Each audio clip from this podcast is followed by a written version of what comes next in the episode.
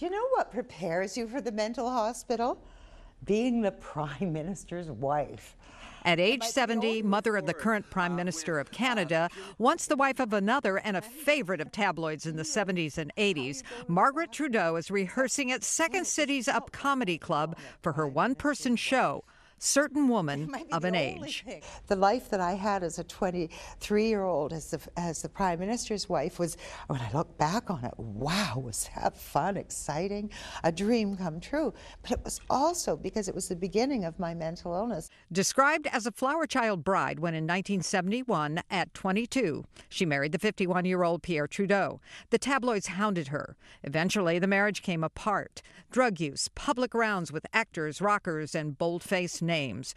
Trudeau had no idea she was suffering bipolar disorder, and in this show she wants you to know all. Way too personal, you ask me.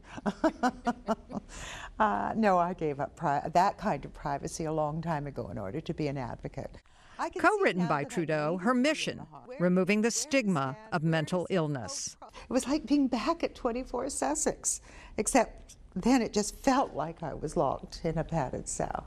Why Second City and comedy is because if you don't laugh and learn to laugh at yourself and others, you'll spend your time crying.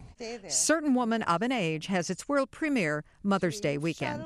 Janet Davies, A B C seven Eyewitness. Hey, if you like that video, be sure to subscribe to our A B C seven Chicago YouTube channel.